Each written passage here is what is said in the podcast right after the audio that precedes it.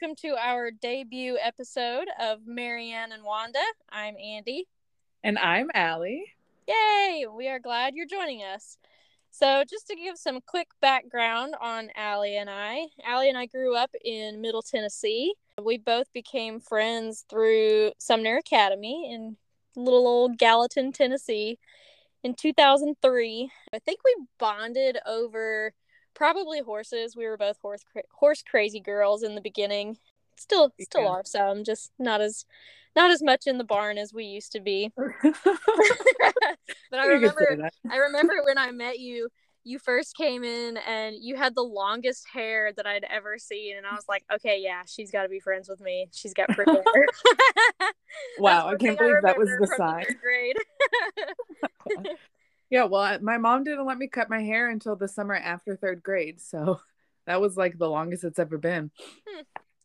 But yeah, we have many fond memories of summers horseback riding and going to horse shows and all kinds of horsey related things as well as other stuff. But yeah, that's how Allie and I became friends in the third grade.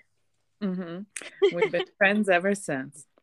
Yep, now we uh, live in different states and don't get to see each other as much, but lucky for us, this podcast is our new way of hanging out every week. So, yay!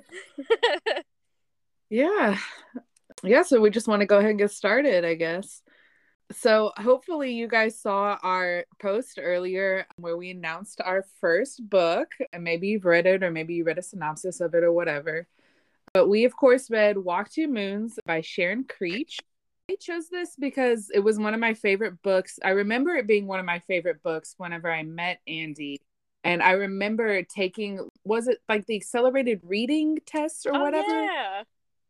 I remember taking that test multiple times for this book because I loved it so much that I just kept reading it You could Uh, t- you could take those tests more than once. over different years. They restricted you to Oh. once per year, but that was like how I always got first on on like the oh, list Oh, was yeah. because I read Harry Potter. I read it every year, but I really just took the test every every year and got all those points locked in. Okay, Miss Platts, if you're listening, don't be mad. Anyway, so just some background. I, I don't know. I guess the Walking Moons won the Newbery Medal in 1995, which is only notable to me because the Newbery Medal is an American Library Award that's named after a British bookseller, which is just very funny to me. so, some background on her is that she has a big family. She had, like, I think two sisters and three brothers or something, and they used to take these big family summer road trips every year. And when she was 12, they took a five day trip out to Idaho, and that's the road trip that the main character in the book takes. She based some bits of her books off of her life, which is really cool. The town in the book, Bybanks, Kentucky. I actually googled that today because I wondered if Bybanks was a real place, and mm-hmm. I found out it's not. But it, she based the town on Quincy, Kentucky, where she grew up. yeah, so anyway, Walk Two Moons is a novel that's narrated by a 13 year old girl named Salamanca or Sal, who's on a cross country road trip from Euclid, Ohio to Lewiston, Idaho to see her mother. And she's traveling with her grandparents. And she's telling the story of her friend Phoebe Winterbottom and her mother, and sort of all these other stories interspersed on this road trip as they journey to visit her mother, hopefully before her birthday. And so we get the whole story of Sal, as well as her mother and her friends as they travel along. I thought it was kind of cute that she was keeping her grandparents occupied and keeping them company by telling them stories about her life while Yeah. they're on this road trip. Like they have so much time to kill that she was telling them about her friends and and stuff like that. I thought it was cute. Yeah, I liked it a lot. And I loved how invested the grandparents were in the story of PB. Yeah. as they said. At first, it annoyed me that they wouldn't say Phoebe, but then by the end of it, I was like, "Oh, little PB, Little PB. little PB." I think like all the nicknames that the grandparents have are things that I love. Like Gooseberry and Chickabiddy, loved both of those. Yeah, at first I was like, "What is that chickabiddy?" And mm-hmm. then as the more they kept saying it, I was like, "Oh, chickabiddy, chickabiddy." You should Same we should start Gooseberry. using that as nicknames. Especially, yeah, gooseberry. Like at first, I thought of that as them calling each other like, "Oh, you dummy" or "You idiot," like, "Oh, you gooseberry." But then I learned more that it was like a term of endearment, like, "Oh, my gooseberry." So at first I thought it was kind of like an insult, but then it no not to be. It was cute. it's so cute. Their whole love story is so cute. Um, I like every that every night when they patted the bed, they said the grandpa said Gramps said, "Well, this ain't our marriage bed, but it'll do." Love that every time. I highlighted it every time. I just really like their love story because theirs is one of the whole love stories. They got to live their whole life out together, but then like the other love stories that we see in the book, or I guess the other parental stories, they don't get to have like the same sort of long term ending that mm-hmm. Gramps and Gram had. Yeah. And we guess I guess we got to see in the beginning too how when they initially got together, Gram pointed out about the beagle and mm-hmm. I know mm-hmm. that you noted that too and it, it stuck out to me that she pretty much said, "Oh, I can see how much you love this beagle, so I know you'll love me even more." And then vice versa too. I think you noted that she said if if I, I figure if that old beagle Sadie loves you so much, I'll probably love you better. Yep, yeah. So I thought that was kind of cute too yeah you got to trust the animals in your lives they know what they're they know what they're doing. You can tell a lot about a person by how a dog reacts to them. Yeah i agree. Which is why i like it that jose is now much more mellow. Jose is my dog for those of you who don't know. He's much more mellow now than he used to be and he stopped biting most people on sight. Huge he's also win. like 100 years old so. Only 16 he's the oldest dog 16 year old chihuahua anyway, that I inherited from my grandmother. Speaking of grandparents. Yeah. so one thing that I noticed on their road trip too is Gram and Gramps seem like they're just kind of taking their good old time getting over to Ohio, which or not Ohio, over to Idaho, which is their final destination. But the whole time Sal is like being told by the trees and the wind and and all that like hurry hurry and then at one point everything is telling her slow down slow down. So i thought that the difference in that was interesting that gram and gramps have no no hidden agenda nothing that's like okay we got to get here by a certain day and secretly sal is like hurry up we got to get there already. Do you think that her grandparents recognized that it was her mom's birthday and that's why she was trying to get there in time? Did she tell them that? I don't know and i'm not sure Gram and Gramps were her mom's parents or her dad's parents? I think her dad's parents. That's what I was thinking too. So they may not have known that it was her mom's birthday. Okay, that's true. That's true. So yeah, I'm not I'm not sure. They may not have known that. Okay. You also asked in this little note, um, you said, does Sal know that her mom is dead before they um, leave for Euclid? And I think the answer to that is yes, right? Because I think so because it, it seems like when they're on the whole journey, she is like, I want to bring my mother home.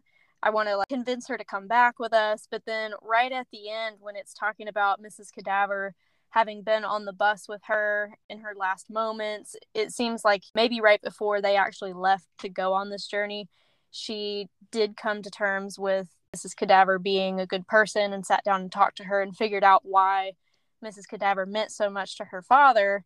And at that point, understood right before she went on this trip with Gram and Gramps that her mom is not coming back. But like you said, she needed some kind of closure for yeah. understanding why her mother didn't come back. And that's why they were going on the trip. So I think.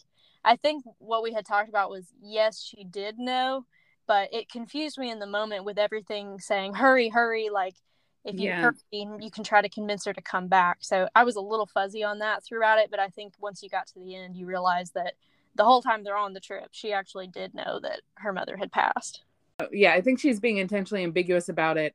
Like, I forgot that her mom died until a lot later in the book. And so that was, I went on that same journey that everybody else did to find that out. And I was a little mad because I think that sometimes we can try to protect children too much by like not telling them everything particularly around like a loved one's death. And so i had come into this with the assumption that that's what her dad had done.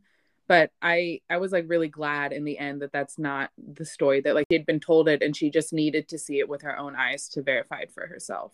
Yeah i think i would have ended a lot more upset if when they got to idaho and then realized once they were there that she's been dead this whole time and almost make Sal feel like it was a waste coming out there or something like that. Mm-hmm. Yeah. Yeah. I'm glad. But I- But then again, I understand too why her dad didn't tell her what happened right then when he went out there initially because she had passed away and they and she and Sal were so close. yeah, and he was also. I mean, it was his wife too, so it was Right. not just her mom; it was his wife too. Um, Mhm. yeah. But yeah, you want to go on to Phoebe next and the Winterbottoms? I love Phoebe in the winter bottom. I just have to say that if my name was Phoebe or Prudence or Winterbottom or Bickle, I would have to have my name legally changed to something else, anything else. Anything but those. Winterbottom. Yes. Well, I love them. I think that they're all very fun. Um, yeah, I don't I loved the character of Phoebe too because Phoebe felt like she was trying to be so much like her mom and so grown up throughout the entire book. And then you realize that she's just made all these childish assumptions about the lunatic and like Miss Cadaver digging up her bush next door. And she just made all these big assumptions that, like, to an actual adult, it would be clear that Miss Cadaver is like a very nice person, but Right. to her, she was trying to act all grown up, and it, she just wasn't. yeah, I thought her obsession with Mrs. Cadaver was hilarious that she painted her to be this like, you know, crazy witch who lives next door and like buries bones in her backyard and has like I was imagining like snakes for hair and stuff, just the way Yeah. that like her imagination was talking about her. And also this whole time I was imagining Andie MacDowell, the actress, as um as Mrs. Cadaver, but like imagine Andie MacDowell with like fiery red hair and like she's got, you know, the Yeah. wrinkle the wrinkles around her eyes and like bony facial structure. That's kind of what I was imagining Mrs. Cadaver to look like. You showed me this picture, and I immediately agreed. Yeah. Um, I guess in my pictured. head, I had like a super artsy woman in mind. Um, so it's like more like her with just paint splattered overalls on. But yes, Yeah. I completely agree. I could see that too. But yeah, I do think Phoebe is um definitely still very childlike with how she just like jumps to conclusions about every little thing Everything. and just being ridiculous too. Like we had in our um our notes about this. She went to the Finney's house with Sal for dinner and when I was I actually listened to the audiobook version of it, but they kept saying that Mrs. Finney gave Phoebe muesli for dinner because Phoebe was so, oh, I can't have that and I can't have this and I can't have that because of the cholesterol, which like what 13 year old girl is concerned about cholesterol. But I was like, what is muesli? And I was trying to think of what it could be. And in my head, I was picturing like a green porridge that just looked disgusting. But No. then I had to Google it and it's like fancy oatmeal with like nuts and berries and all Yeah. kinds of stuff. And I was like, oh, actually, that looks delicious yeah. but she had to eat it dry because I, I think it's also kind of like oatmeal where they like soak it overnight and it's kind of mushy um, Mhm. because she said they didn't have any milk to to have with it or any cream or something like that and so she just had to eat it dry so i'm imagining like dry oatmeal is just gross sounding but Yeah. yeah, it's not You'd rather have that than the fried food that the Finney's mom made. That's so ridiculous.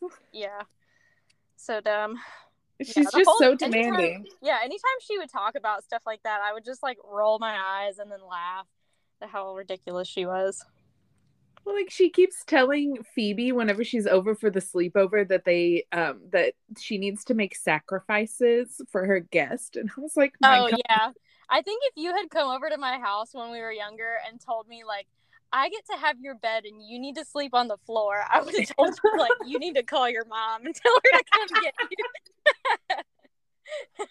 I know Like, that would have been about- ridiculous. how about we both sleep on the floor Do you remember that one time though when you were staying at my house and we were sleeping in my room on my double bed or whatever? And I got up at some point and then when I came back, you had sprawled out over the entire bed. And I thought that you had done that in your sleep. And I was like, oh no, I'm not going to wake Andie up for this. So I got into my big red round chair to sleep in instead. And then you, the next day, said that you thought it was really funny and you were trying to test me to see what I would do. And then you just didn't stop me when I laid down in the chair. And I was like, I was just trying to make you comfortable. So I guess I'm the Phoebe in this situation. Yeah, you're the Phoebe. I hate to say it, Andie. Well, you know what? I hate to tell you too, but you didn't eat the pinto beans that my family made for dinner. You had a peanut butter and jelly sandwich. So that will always live in my parents' uh, memory of you forever as the person who doesn't like pinto beans. okay, first of all, pinto beans are gross. And second of all, I did taste them though. I did true. try them. That's true. And you weren't complaining about cholesterol. So I guess. Can you imagine? Please. Oh man, yeah, Phoebe. Phoebe's not the kind of person that I would have hung out with. No. But I think I might have been Phoebe in a lot of ways, so I don't know. We'll see. We'll hold out judgment on that one. So, continuing with Phoebe getting these notes left on her doorstep, Mm-hmm. I thought that, you know, that just like amping her up that, oh my gosh, there's a lunatic and they're leaving these notes at the house. And like, what if they're a murderer? And what if they kidnapped my mother and all this? And then to find out that it's actually little old lady Mrs. Partridge next door who's like get notes in the newspaper, like Yeah. their fortune cookies and like having Mrs. Cadaver write them on paper so she can go deliver it to the Winterbottoms because she thinks it's a nice uh thing. That made me laugh because it made me laugh because Mrs. Partridge was so innocent and like, you know, brighten somebody's day and instead it just made Phoebe like you know over in panic. yeah. I know. Yeah, I loved those two. And I liked that it repeated one and that she hadn't noticed, but Phoebe like spent time stressing over why the note had been repeated. right. And I like- probably Mrs. Winterbottom just or not Mrs. Winterbottom, uh Mrs. probably just like was a senior moment. Yeah. so Mrs. Winterbottom, she goes missing, right? Right. So what what did you think about Mrs. Winterbottom's disappearance? She didn't go missing. She like left a note and left dinners in the freezer and made it abundantly clear that she was coming back. Phoebe thought she had gone missing. Well, yeah, yeah. Which I Um, did think it was funny that Mr. Winterbottom was like, Phoebe, seriously, do you think a, a kidnapper or a murderer would let her prepare all these meals before taking her hostage? yeah. Could you imagine? Mrs. Winterbottom just needs five more minutes to make a couple more casseroles. Right, right. What was that casserole that she made? It was like broccoli and pea or lentil casserole. That sounds gross. Yeah, something like that. We So- never ate a lot of casseroles like that growing up, so yeah. So when we were talking about Mrs. Cadaver looking like Andie MacDowell in my head, have you ever seen Marvelous Mrs. Maisel? of course. So the main character, Mrs. Maisel, is what I was reminded of when I was thinking of Mrs. Winterbottom, like not as eccentric, like the the clothing style of Mrs. Maisel, where very covered and like the short Yeah. flippy hair of the what is that, like the fifties or something, and like kind of bland housewife. Like that's what I was picturing as Mrs. Winterbottom. Just like, incredibly boring life. Uh, when she initially went missing, according to Phoebe, or left, at, my first reaction was like, man, just up and left and decided to start a new life because she was so bored of her actual life and feeling underappreciated by her children and husband. hmm Later to find out that is not what happened, but initially that's what I thought.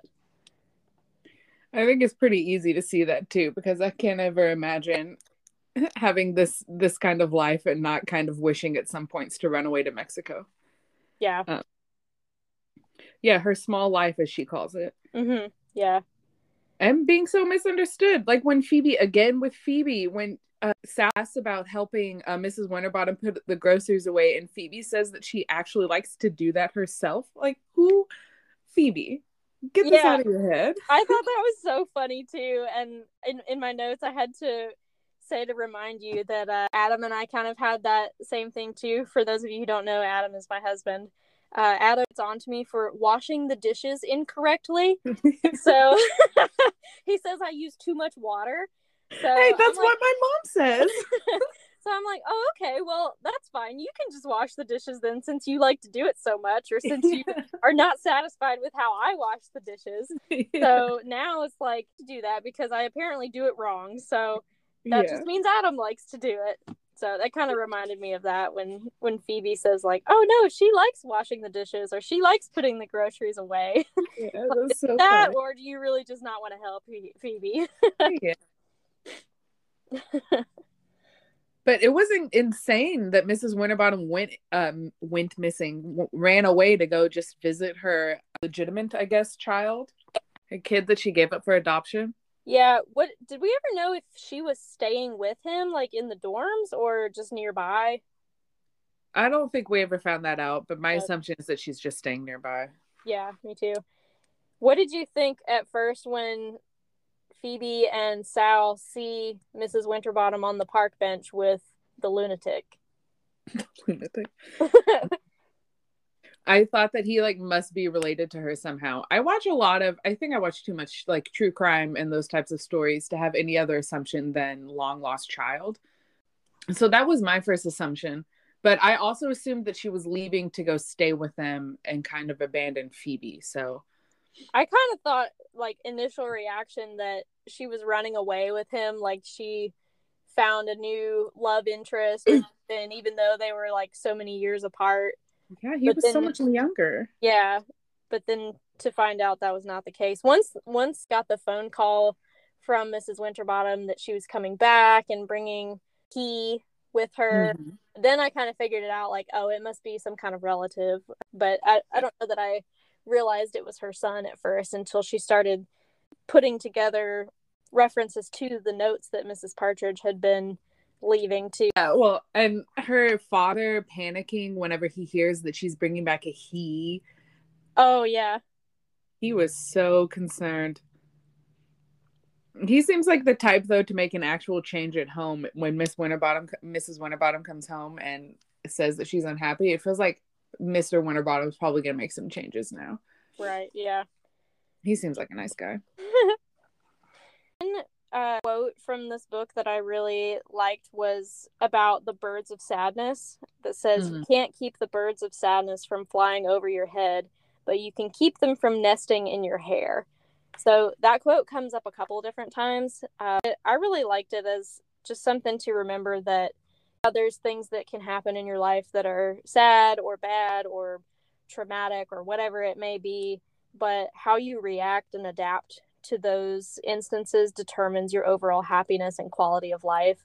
So, like, Yeah. for example, you know, Mrs. Cadaver could have dwelled on the fact that her husband died and her mother's sight was gone due to their accident and was in this terrible bus crash and she was the only one who survived and and all of those horrible things but instead it seems like she's choosing to see the good in everything and you know letting those instances define her life and and take a toll on her uh, and that she's Mhm. still able to live a good life even though bad things have happened to her and so then i think sal too then takes that towards the end of the book as something similar to like you know you lost my mother and my you know father maybe is not um, a good relationship as when they may have had when they were younger and when she was in Bybanks and they've lost Gram at the end and, and stuff Mhm. like that but she's still able to see the good in things and she writes to phoebe and ben in the end and she writes to the boy that helped them when Gram got bit by a snake and all that kind of stuff so it all kind of comes round in the end It does. but I did like that quote. I thought it was a good way of looking at things. hmm We haven't really talked about Sal at all, but Sal is in fact the main character of this book. Yeah, I guess since she's the narrator that, and talking about other things, like, yeah, she's the main character, but really her stories are about other people and just her perspective. hmm But I did really like her her connection with Ben, which is hmm Mary Lou's cousin. It seems like, at least from who they go to school with, Ben is the one who kind of connects with her the most or understands her the most. And it may be because his mother is also absent in his life I'm, for the Mhm. most part. I mean, I know he goes to to visit her at one point in the mental hospital, but Mhm. she's not able to be there for him, and neither is Salamanca's mother. So I think they kind of connect on that. But I thought it was interesting that he was trying to get her to flinch several times. To flinch? Yeah, like he when they were walking home and she Oh, that's right. and I was I thought that was funny that like he was trying to figure her out, like why does she do Mhm. this and and try to see if he could help her like break that habit by becoming her friend and and that kind of thing. But yeah, I liked liked it. I liked their ship throughout the book. It was cute. It is.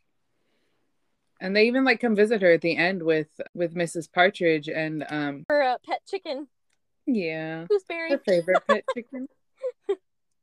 yeah. I'm glad that at the end it seems like the whole reason that uh, Sal has decided to finally listen to Mrs. Cadaver was as a result of the journal reading. Yeah. So, of all, Birkway is a dumbo for reading the journals in class because that is just a dumb idea. I don't know why a teacher would think, let's do this, and nobody will know who this came from. Yeah, there's absolutely no way that that would protect their anonymity. Just like putting a single piece of paper on the outside and like the names, that's it? Really? Yeah, and especially like it's like this is not a huge town, so No. I assume they probably had about as many kids in their class as we did growing up, which yeah, at Sumner was like 20 kids maybe. Max. So there's not that many people. You can kind of narrow it down and figure out who said what about who. and when you read like the inflammatory passages that he did about why they're fr- it's like i think at one point he read a, a story from one of the girls about why they didn't like one of the other girls so much one time like of course the person who that's about is going to get upset and immediately accuse them in class Right. like the, he was dumb he was very dumb for they're that 13. yeah i don't know what he was expecting out of that But yeah, I think once it was exposed that Phoebe was talking about his sister, Mrs. Cadaver, he finally realized that, you know, younger people in town think she might be this like scary witch lady who murdered her husband and all that, but really those kids are too young to remember the accident that happened with her husband. yeah And reading those journals and the visit that Mr. Birkway has with Mr. Winterbottom and and Phoebe and Sal, hmm Sal then starts to realize like, okay, she's been painted in a bad light. Maybe that's not who she is, and then finally gives her a chance to explain relationship or connection to her father, which is not at all what she thought it was initially. And then No. it's just like in the end, she's grateful to have talked to Mrs. Cadaver to to get some of the last moments of what her mom's life was. Right. And yeah, and then they have an actual close relationship and she accepts her presence in her dad's life. And I, Mhm. yeah, that was all very nice. Yeah. We made some notes about some of the heavier topics that were in the book were a little dark and I'll touch on those for Yeah. maybe. Yeah. So I don't think that I realized in the first time I read this that Sal's mom had had such a traumatic um, marriage with her second kid. Like, I didn't realize that what it meant to lose your child. And then I think she had a hysterectomy too. And how heartbreaking that would be for her mom. And so, like, I finally gained a new perspective on her mom left in the first place and how hard it must have been for um, her to even be in the same place where she had lost her kid, even though she still has her husband and her other daughter, you know? Yeah, it probably also offers a little bit different perspective rereading it now than when you did initially when we met back in third grade or so. Yeah. Because when you're that young, you don't really understand the concept of miscarriage and the the trauma that can come with that. Yeah, like as someone who was pregnant last year, all I heard over and over and over from my doctors was don't lift more than 25 pounds uh, because it anything more than that putting that weight on your on your back and on your stomach and on your shoulders whatever can cause early labor. By Mhm. i guess that weight somehow triggers your body to go into early labor. And if you're not ready to go into labor yet that that can be something that results in something like a miscarriage. But i'm sure she was probably like what choice do i have my daughter's got a broken leg right here i've got to help her get back home so we can take her to the hospital so she probably didn't think twice about it Right. i'm sure sal probably felt like it was her fault that A little bit, yeah. came because she had to be carried Right. Probably regretted climbing that tree later, I bet. I bet she does. Yeah. And I'm sure that like over time she's gonna realize that it wasn't really her fault, but still. Yeah, that's I'm sure that's probably a traumatic thing that carried through with her for several years later. For sure. And then the other heavy thing that we talked about was Sal doodling Mrs. Cadaver with a noose around her neck and then hanging her. And that was very dark for a 13 year old girl.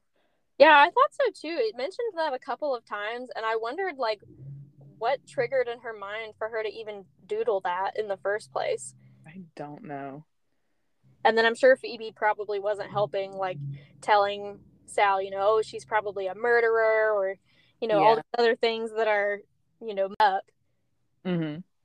Yeah, I thought that was interesting too. Like, kind of uh, intrusive thoughts that, you know, maybe came out of nowhere that a 13 Yeah. So yeah, this book has a lot, some heavier stuff in it than that I definitely did not pick up the first the first time I read this. So hmm One other thing that I liked in this book was um, Phoebe was so wrapped up in her own world that she really is not able to connect with Sal deeply enough to understand why she is the way that she is. Seems Mhm. like Sal is a lot more connected to, you know, her and yeah. the bigger picture type thing, whereas Phoebe is so concerned about where's my mom or whatever her, you know, I've got to write this book report or whatever that's right in front of her at the moment that she can't she can't see anything in an open concept or big picture way.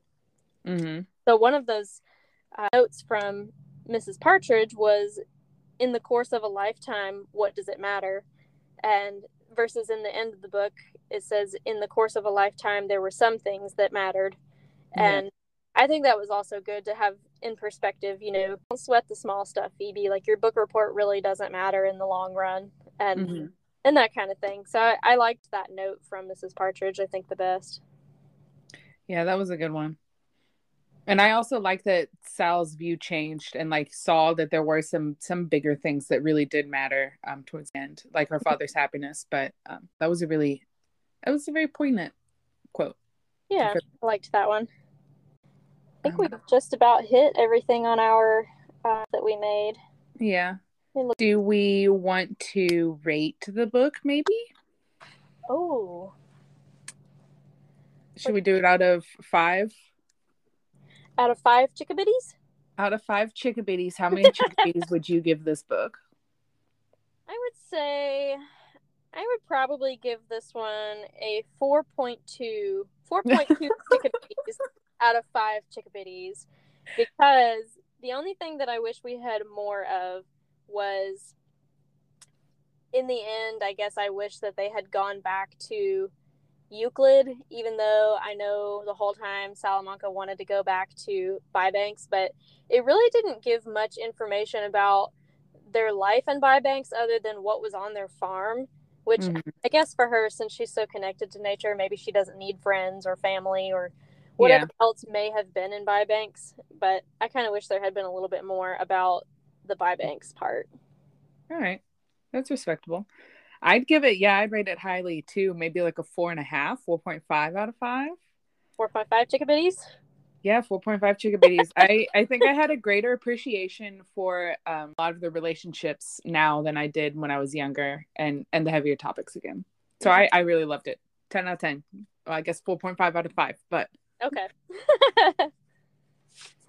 yeah, so, yeah, I think that was a good overview and review of the book.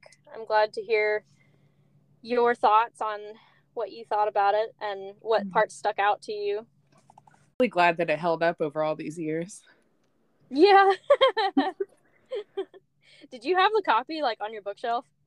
Is a copy um, in my mom's house, but I don't Mhm. have one here. No, not in Alabama. I wondered if that would have been one that you took with you because I remember you had the copy of it, but I didn't know if you would have brought it with you. No, I did not. But also, I'm pretty sure that the copy that we have, I think that I lost the first one and then I stole one from Sumner Academy. And then that's the one we took. So, Thief, I'm a thief multiple times. with thievery. It's okay. It's fine. Everything's fine. I mean, I guess if the worst thing you stole was a library book, I guess. things. There are.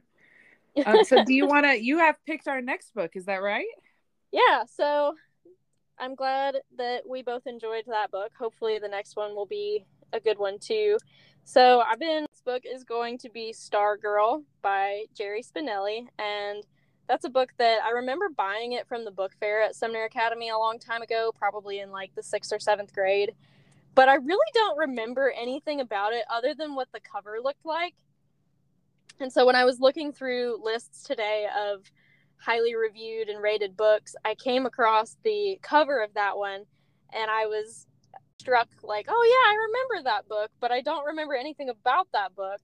But so I figured that would be a good one to go with next. And very long. It's it's probably just under 200 pages. Um, I know there's an audio version online, um, local library to see if you can get it there.